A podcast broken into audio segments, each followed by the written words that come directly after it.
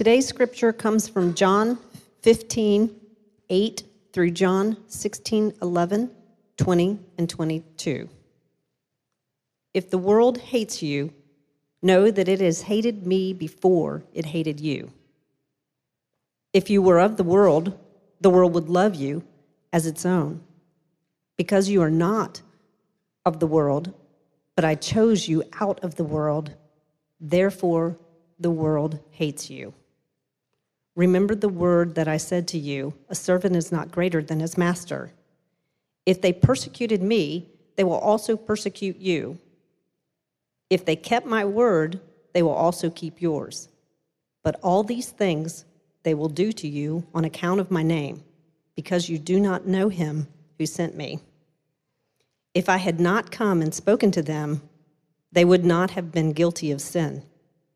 But now they have no excuse for their sin. Whoever hates me hates my Father also. If I had not done among them the works that no one else did, they would not be guilty of sin. But now they have seen and hated me, both me and my Father. But the word that is written in their law must be fulfilled. They hated me without a cause.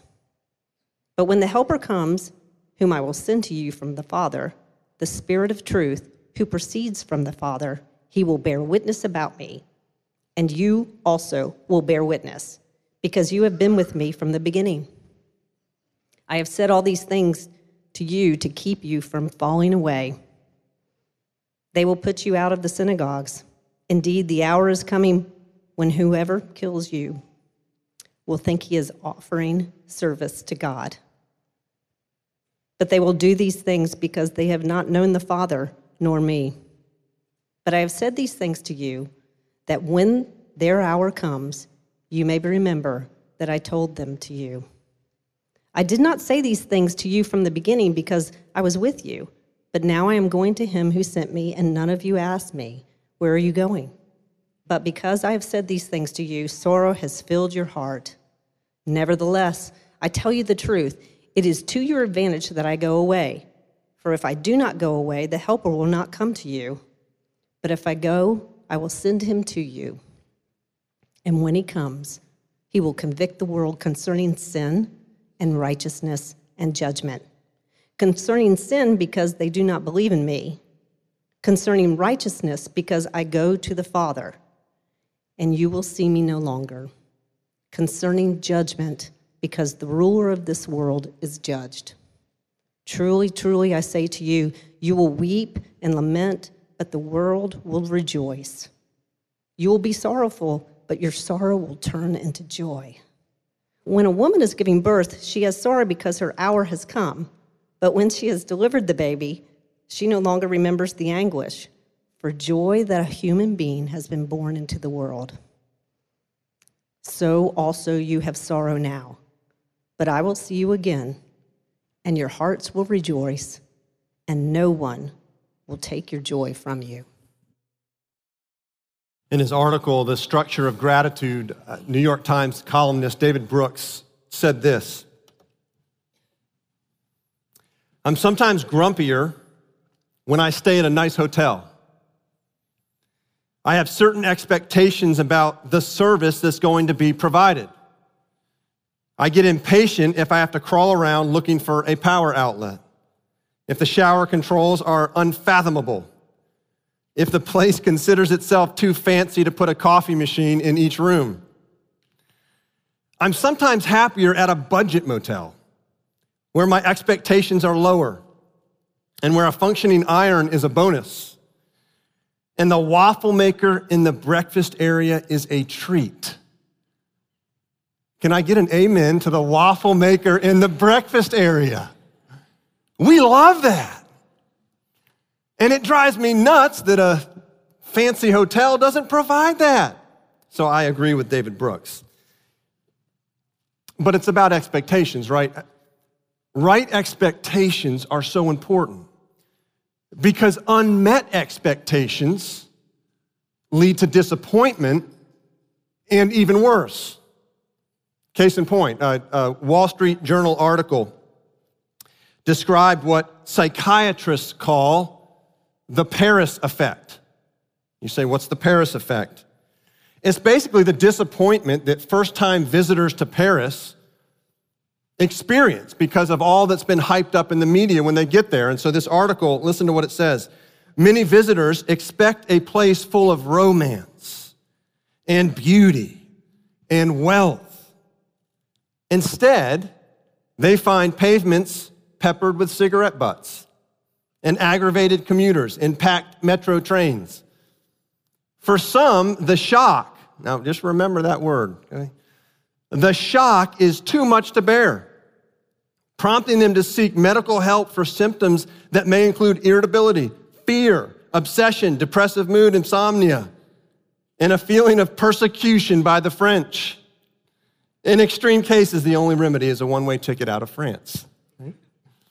The Paris effect. Again, expectations. In chapter 16, verse 1, Jesus tells his disciples why he is setting their expectations, why he is telling them what he is telling them. Verse 1 I have said all these things to you, I have set your expectations to keep you from falling away. Now, what, is, what does it mean? What does falling away mean? Well, the word there actually means to be offended or, here's the word again, shocked. So offended and so shocked that you would retreat into self preservation mode. Now he's speaking to his disciples. He's about to leave. And so he's saying, I don't want you to be so shocked and so offended by what's coming that you would retreat and back down into self preservation mode. Now we've seen this already in the Gospel of John, right? John chapter 9, when Jesus heals the blind man. And the religious authorities and the Pharisees are trying to figure out what happened. And they go to the blind man's parents and they say, How did he get healed?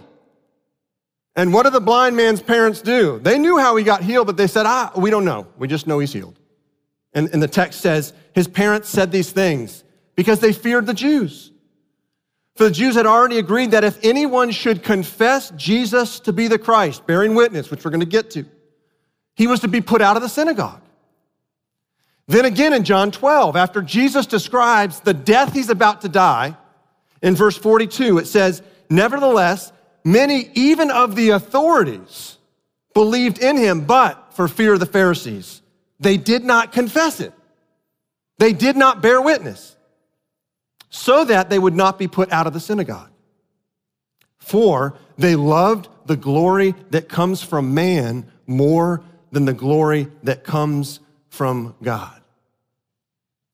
When you confess Jesus Christ, through words, through actions, when you live out your faith publicly and there is some sort of opposition, some sort of rejection, there's a huge temptation to go into self preservation mode, to like what people think of you, to like comfort more than faithfully bearing witness about Jesus Christ. There's a temptation to, as Jesus says here, fall away and what I think that means is going into a private faith mode. That when you publicly confess Jesus and there's a cost and there's opposition, that there's this tendency and this temptation to go, I'm turning my faith private. I'm not talking about it anymore. It's not worth the cost. And so Jesus says to his disciples, and by extension to you and me, he says, let, let me tell you these things. Let me set your expectations so that you don't fall away so that you don't go into self preservation mode, so that you don't settle for this privatized faith to avoid the cost, to avoid the pain, to avoid opposition. So the question is how do you keep from falling away?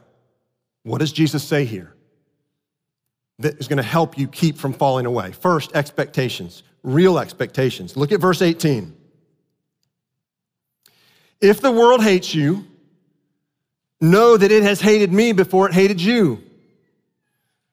If you were of the world, the world would love you as its own. But because you are not of the world, but I chose you out of the world, therefore the world hates you. Now, we got to define some terms here. First, the world. What is the world that Jesus is talking about? We read that, and our immediate response is to think the, the irreligious world, the world outside of church. But notice who Jesus is speaking to here. Look at verse 2 of chapter 16. He says, They will put you out of the synagogues. Indeed, the hour is coming when whoever kills you will think he's offering service to God. Jesus is speaking primarily here of the religious authorities, the Jews, the Pharisees of the day. That, G- that Jesus' disciples are going to receive strong opposition and persecution from the religious authorities, from the Jews, from the Pharisees. And ultimately, Jesus says in verse 21 of chapter 15, verse 3 of chapter 16, is that the reason they're going to say these things, the reason they're going to oppose you is because why? They don't know God the Father. And so, what we see here is that when Jesus is talking about the world, he's talking about the religious world that doesn't know God the Father and the irreligious world that doesn't know God the Father. But the common ingredient is those that don't know God the Father, there's going to be opposition. There's going to be opposition. Now, what is the hatred that comes from the world? What is hatred? Basically, what it's describing here is opposition. Opposition that runs the spectrum of intensity from disagreement to the opposition of verbal attack to the opposition of physical harm right? And Jesus lays it out. He says, hey, they're going to either put you out of the synagogue on one end of the spectrum, or they're going to kill you all the way to the other end of the spectrum. But that there's going to be opposition. And where does the opposition come from? Where does this hatred, this opposition, or this resistance to the gospel come from? Well, it depends on what, what part of the world you're talking about. Right? When Jesus is speaking primarily here of the religious world, meaning the Pharisees, the Jews, the opposition comes from, or why there's opposition, is that, is that Jesus and the gospel of Jesus Christ threatened their idolatry of power and their idolatry of control. Think about it. When were the Jews and the Pharisees most, when did they most vocally oppose Jesus? It was when he cleared the temple. It's when he healed on the Sabbath. It's when he, when he hung out with Gentiles and sinners right? They had these, these traditions they held deeply that fed their, their control and their power. And these traditions, Sabbath, temple, were meant to help them to know God the Father, but instead they used these things to worship their own idol of power and control. So when Jesus comes on the scene, and we've seen it in the Gospel of John, clears the temple, heals on the Sabbath, he's fulfilling these things, but what's he doing in the process? He is crushing their idol of power and control. He's threatening their idol of power and control. And how do they respond? The same way that you do when somebody threatens your idol of control. Right? Opposition, resistance. Anytime an idol gets threatened, especially one of control and of power, somebody comes in and threatens it, and what do you do? You respond with opposition. That's what's happening here. And so, with the religious world, typically the opposition to the gospel of Jesus comes with an opposition or comes with uh, the, the threat to power and control, and that's why there's a reaction and a response. Now, the, the irreligious world, so we're speaking of, let's say, outside of church, outside of religion. Why is there opposition to the gospel of Jesus Christ? Well, I think primarily it's because it threatens the idol of freedom. Threatens the idol of freedom. When, when does the world we'll just say that the irreligious world most vocally oppose the church.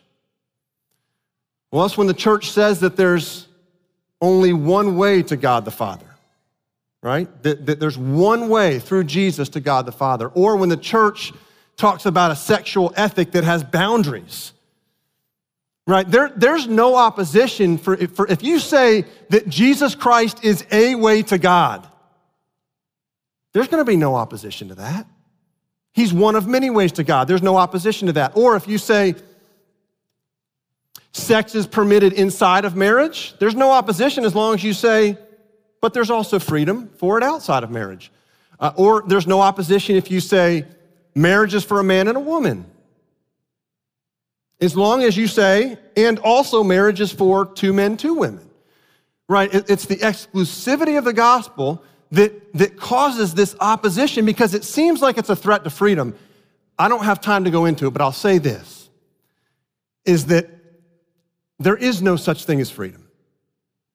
Every person, if you're here and you're not in Christ and you're, you're checking out Christianity, you need to know that, that every person on the face of the world is constrained by something or someone. It's about finding the right constraints. But that's why there's opposition, right, from the world, whether it's religious or irreligious. That being said, the church in the, the world will always have some degree of opposition. That the world will oppose the church to some degree. Why? Well, when Jesus lived on the earth, he represented God the Father. And so he says, when they oppose me, they're opposing God the Father. Now, with the church on earth representing God the Father and Jesus the Son, now the church is the one that receives the opposition, but it's ultimately opposition of the Father. And this opposition, or this resistance, or this rejection, varies depending on the cultural moment. For example, in the first century church that John is, in, in which John is writing, there was a huge racial issue. You know, you feel the racial tension today in our country. In the first century church, there was a massive racial issue, and it was called the Jew Gentile tension. Could the Gentiles come in? How could they come in? And, and within the church, there was massive opposition, massive tension as the gospel came in and confronted racism. Now, today, we find sexuality, right? Being at the forefront as, as the thing that causes this, this tension between the church and the world, right? If the church stands on a biblical sex ethic, it, you're gonna not win a whole lot of favor in our current cultural moment. Right? The point is this, is that there is resistance and opposition throughout the centuries depending on the culture, the moment, but that's what Jesus is preparing his disciples for. He says there's going to be opposition. So, how do you handle this opposition without falling away? And Jesus says two things. He says, one, expect it, and two, don't personalize it. Right? One, expect it. Look at verse 20. Remember the word that I said to you a servant is not greater than his master. If they persecuted me, they will also persecute you. If they kept my word, they will also keep yours. Right? This is Jesus' way of saying to his disciples that my earthly ministry is going to continue and that it's going to continue through you. It's going to continue through you. So, whatever you saw me receive and experience is what you should expect to receive and experience. And what did Jesus receive? A mix of acceptance and a mix of rejection. There were some that were so incensed by Jesus and so angered by Jesus that they wanted to kill him. There were others that fell at his feet weeping. There were some that stood at a distance and folded their arms at Jesus. And there's others that ran up to him and embraced him. Right? Acceptance and rejection. Jesus says to his disciples, guess what? You're going to experience the same, the whole spectrum, as you bear witness right? about me. So he says, expect it. And then, second, he says, when you are rejected, right? If you get the rejection side of things, not the acceptance side of things, when you are rejected, which, you know, in our country, our day, could be silent treatment, could be exclusion from a social circle, could be mockery by family, extended family. There's a, there's a, there's a range. He says, when you experience that, don't personalize it. Look at verse 21. But all these things they will do to you on account of what? Not you. On account of my name. Because they do not know him who sent me. And then verse 23 whoever hates me hates my Father also. What's Jesus saying there? He's saying, You're not being rejected. Ultimately, God the Father is being rejected. You're just bearing witness. You're a representative. You know, you've heard the phrase, don't shoot the messenger. You're the messenger, you're the face, you're bearing witness. But the resistance and the opposition, he says, don't personalize it. Because ultimately they're, they're rejecting God the Father. They're rejecting God the Father. So expect it and don't personalize it. How do you not fall away? How do you keep from falling away? It's, it's real expectations. But second, that, that's, that's good advice. Expect it and don't personalize it. Okay, we're all done, right? Really super easy to do, yeah? You know, a lot easier said than done, right? When you're in the thick of it, right? Oh, well, I, I expect it. Oh, they just crucified me. Ah, no big deal. I'm not personalizing it. I, of course, it's hard, right? That's what Jesus says to do, but it's hard. And so what does he say? uh, you need some help, right? I'm telling you this, but you need some help. And so he's going to send help, right? Verse 26. So real expectations, but then real help. Verse 26, but when the helper comes, whom I will send to you from the Father, the Spirit of truth, who proceeds from the Father, he will bear witness about me. And you also will bear witness because you have been with me from the beginning. The Holy Spirit bears witness of the truth of Jesus through you. So the Holy Spirit empowers you to bear witness when you're facing opposition, when you're facing a cost. Now, the word here for bearing witness is martyreo. It's where we get the word martyr. It's where we get the word martyr. Now, we use the word martyr typically to talk about someone who is killed for bearing witness about Christ. In fact, Tertullian, he was one of the early church fathers. He said that the blood of the martyrs, those that bear witness publicly about Christ, the blood of the martyrs is the seed of the church. And Revelation 16 talks about the blood of the martyrs.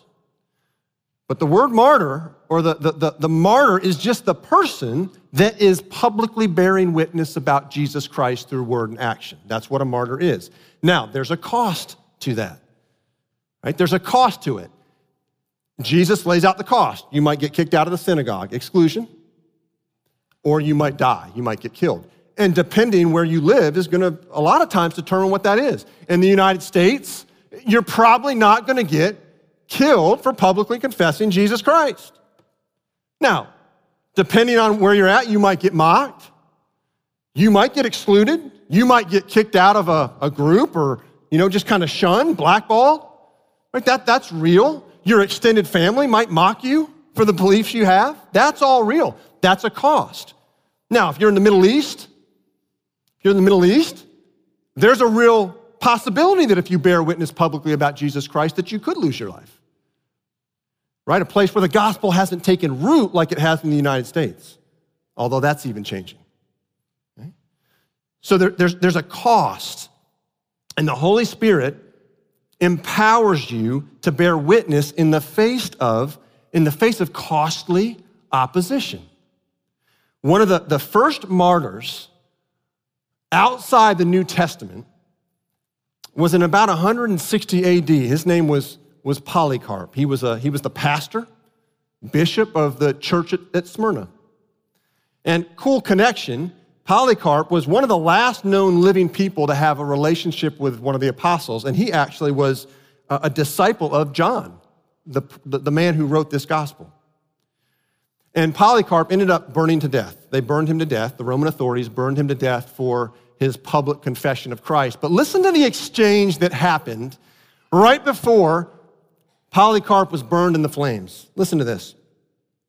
The proconsul, which is the, the, the Roman authority, said, Swear by the fortune of Caesar, reproach Christ, and I will set you free.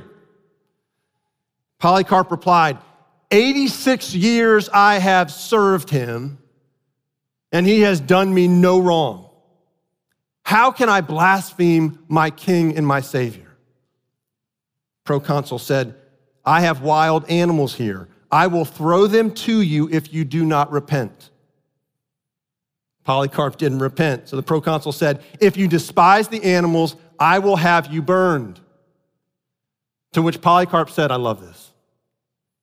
Why are you waiting? Bring on whatever you want. And he was burned to death. Now, why do I share that? It's not to make you feel bad that you're not publicly confessing Christ enough to where you get burned at the stake. It's not to say, hey, you go be more like Polycarp. That's not the point. No, I share this illustration so you'll see a picture of what it looks like for the Holy Spirit to bear witness through a person in the face of tremendous cost. That's the point. You hear that story, it's not, oh, let's praise Polycarp. It's like, it's wow. That's what happens when the Holy Spirit bears witness through a person in the face of flames, in the face of death. And so the cost to bearing witness here in the States isn't that. You're not going to get burned at the stake, but there is a cost if you're publicly confessing Christ. And it may be, as I've said, exclusion, it may be mockery, it may be that you lose a promotion at work. And there's a variety of costs to, to standing firm and publicly confessing the Christ. And I think increasingly in our culture and our country, as things go the way they are, that that's going to be more of a reality, the cost to really stand for Christ. The cost is different, but the heart is the same the temptation to go into self preservation mode. The temptation, as Jesus says, to fall away. And to fall away means to privatize your faith and to go into self preservation mode and to stop bearing witness. And so Jesus sends the Holy Spirit to empower you in the face of opposition. When you do get imposed, the second thing he does with the Spirit, so the Spirit empowers you in the face of opposition to stand for Christ. But then the second thing the Spirit does is actually vindicates you, defends you in the, in the face of that opposition or when you are opposed. Look at verse 8 says, when he, meaning the helper, the Holy Spirit comes, he will convict the world concerning sin and righteousness and judgment. Now remember, the world here, who's getting convicted? The world. Well, who's the world? Primarily, Jesus is speaking of the Jews, of, of, of Israel, of the, the, the religious authorities, the Pharisees, that are going to be doing this persecuting. There was always in Israel's history, they were always at some point being attacked. There was always opposition. There were enemy nations that were, were coming to attack them, to, to take them off into exile. They were always uh, under some degree of opposition. And the question that God's people would always ask is, What did we do to deserve this? They would say, What did we do to deserve this? And the answer was always there were two answers in the prophets Jeremiah, Isaiah, Daniel. And the two answers were this. The first answer was usually, you do deserve this. Your sin. You've sinned, you, you, have thrown headlong into idolatry, and so I'm sending in enemy nations to ultimately um, to attack you, but ultimately to, to change you, right? But it was, yeah, you, you deserve this. The second answer, though, that always came from the prophets, usually towards the end of their prophecy, would be God will take the seat of judge, and he will defend you and judge the nations that are attacking you. So, as Jesus says this to his disciples, the question the disciples are going to face when he goes away and they're being attacked, literally, the disciples being attacked, they, will all, they were all martyred eventually, except John.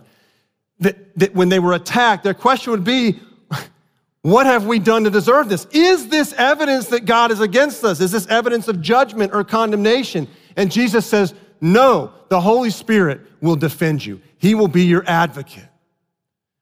He will convict the world that they are wrong and that you're in the right and that you're going to be defended. And he'll say they're wrong on three counts. Verse 9, concerning sin, because they did not believe in me. The, the core of the, the, the Jewish sin was failing to acknowledge Jesus as the Messiah. And he says, We're gonna, I'm gonna convict them of that. And they're to see that no, Jesus is the Messiah. Uh, verse 10 concerning righteousness, because I go to the Father.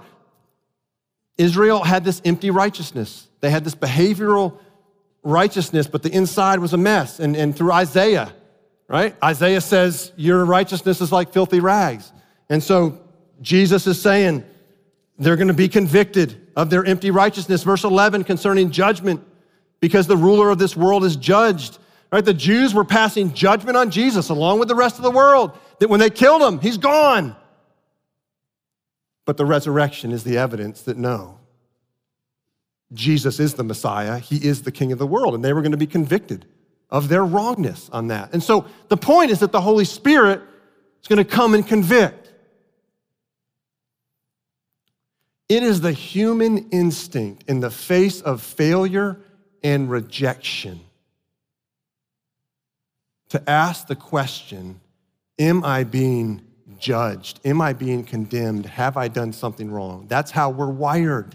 When opposition comes, what have I done wrong? What have I done to deserve this? And the point here, as Jesus is preparing his disciples for that, lots of attack, lots, lots of opposition, is he says the Holy Spirit is going to defend you, be your advocate, and not let you misinterpret the data. The Holy Spirit will not let you misinterpret the opposition as evidence of condemnation. But the Holy Spirit is going to defend you and advocate for you so that you will interpret the opposition rightly as evidence of the earthly ministry of Jesus continuing through you. So that when the opposition comes, the Spirit reminds you that this is exactly what Jesus faced. And therefore, what you're going to face, along with acceptance, it's going to be both acceptance and rejection. So, how do you keep from falling away? First, having real expectations. Second, having real help. Expect it, don't personalize it. Uh, and I'm going to send the Holy Spirit to actually let you live that out, empower you to live that out. But then what about the sorrow? You know, what about the sorrow that you experience when you stand for Christ and it costs you a job promotion? What about the sorrow when you stand for Christ and you are on your college campus excluded? from a social circle or from something, or on the team, on the athletic team, you kind of get cornered and, and, and put off to the side. What about the sorrow that fills your heart when that happens? And that's where Jesus says you need real hope. So, not just real expectations and real help, but you need real hope. Look at verse 20. Truly, truly, I say to you, you will weep and lament but the world will rejoice. And that's speaking of when Jesus is crucified and put in a tomb. The world will rejoice. You're going to be weeping and lamenting. You will be sorrowful, but your sorrow will turn into joy. Then he goes on in verse 21 to describe Jesus' death and resurrection uh, and, and parallels it to the, to the childbirthing process, right? The pain of giving birth, but then the utter joy when that child comes into the world. Verse 22 So also you have sorrow now, but I will see you again, meaning after Jesus raises from the dead and appears to them. And your hearts will rejoice, and I love this. And no one, no one, no situation, no sorrow, no uh, rejection, no opposition, no exclusion, no mockery no physical harm, no verbal attack, nothing will take your joy from you after you see me risen from the dead. See, the resurrection is the assurance that all of your sorrow will turn to joy. And the resurrection is the assurance that all of your sorrow is well planned and has an end and a purpose to it. You ever met anybody? Maybe this is you. You ever met anybody that refuses to watch their favorite team play a game because they can't stand the angst and the jitters in the stomach and the sickness it brings. I've met people, they're, they're you know, diehard Gator fans or, or diehard Jaguar fans or whatever it may be. And they say, I don't watch the games. Why not? I can't stand it. I get sick to my stomach. I get nervous. I throw stuff around the room. I yell at my spouse. I yell at my kids. It's, it's a mess. I can't stand it, so I just check the score in the morning. Now, you say to that same person, before they watch the game, you tell them the outcome. You tell them that their team won. That changes everything, doesn't it? Say, oh, oh, yeah, I'll watch the game now. I'll watch the game now. I won't get sick to my stomach. I won't have the jitters. I won't have the sorrow, the pain, the anger, the lash, all the stuff that goes on. I won't have any of that. Even when my team gets down by 10. I can sit there and watch it. Oh, they're down by 10, no big deal. Why? Because you know who's going to win. That's the resurrection. We know who's won. And so all the sorrow and the pain and the rejection, the opposition that you face, if you're publicly living your faith out in word and in action, not privatizing it, but publicly living it out, the opposition that you face and the sorrow and the pain and whatever comes with it, that sorrow is turned to joy by the resurrection of Jesus. Because you know the end, you know the victory. So Jesus says in verse 33 of chapter 16 In the world, you will have tribulation, you will have sorrow, you will have opposition, you will have rejection. But take heart, be of courage. I have overcome the world. Let's pray.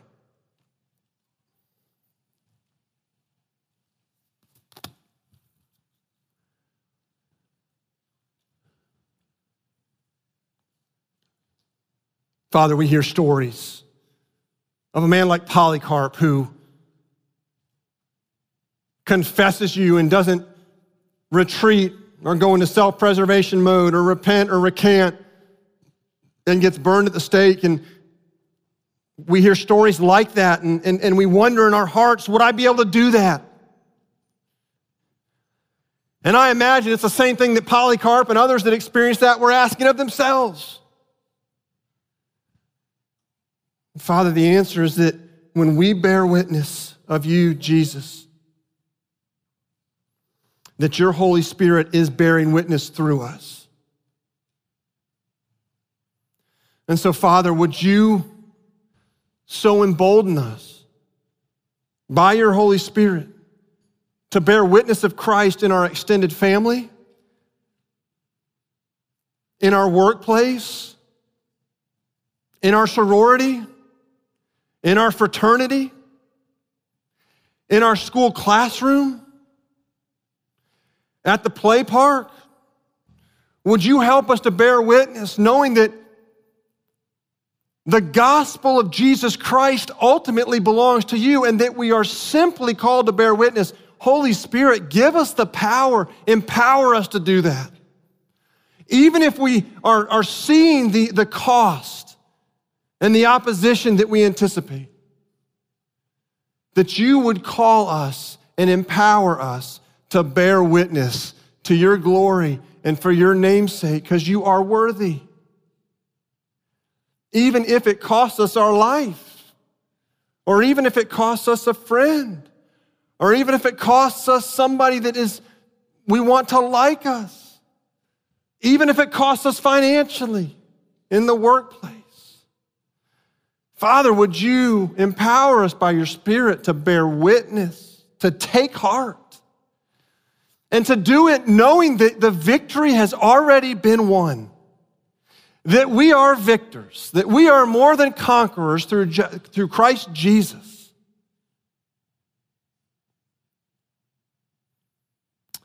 That Jesus, your resurrection and your life today would be so real to us by the power of the Spirit and so pulsing through us that we, we, we would be glad to bear witness on your behalf to this world that desperately needs you.